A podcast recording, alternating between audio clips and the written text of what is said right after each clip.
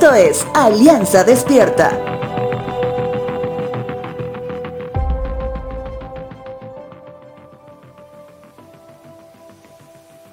Tengo muy bien grabada una conversación con un profesor en el seminario, conversación que no era parte de las clases, sino era una charla casual de temas varios, mientras esperábamos que termine el receso. Claro, cuando las clases eran presenciales. Y recuerdo que este profesor nos hacía notar que muchas veces aplicamos mal la palabra raza cuando queremos hacer distinción entre tipo de personas.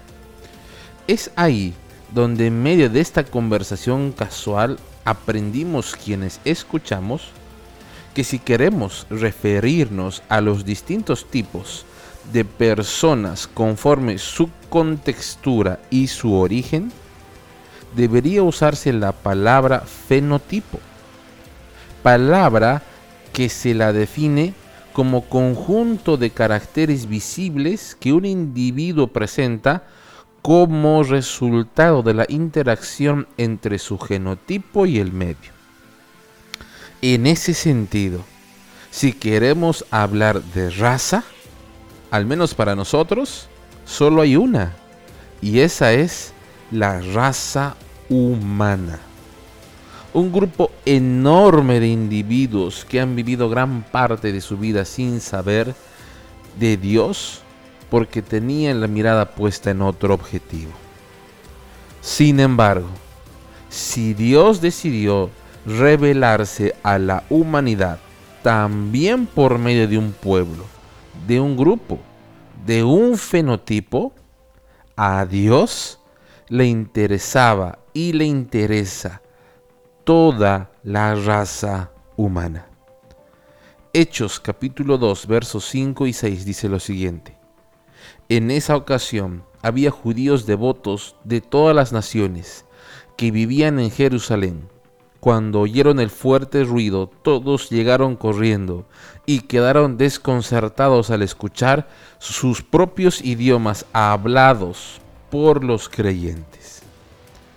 Cuando el Espíritu Santo de Dios finalmente reposa sobre los creyentes, este no escogió un tipo específico de fenotipo, sino escogió a cualquier integrante de la raza humana que tenga un corazón predispuesto a seguir a Jesús.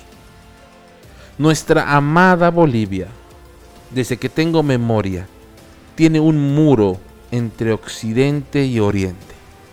Una diferencia enraizada que llevan inclusive a los congresistas en plena sesión, en medio de su trabajo, utilizar la violencia.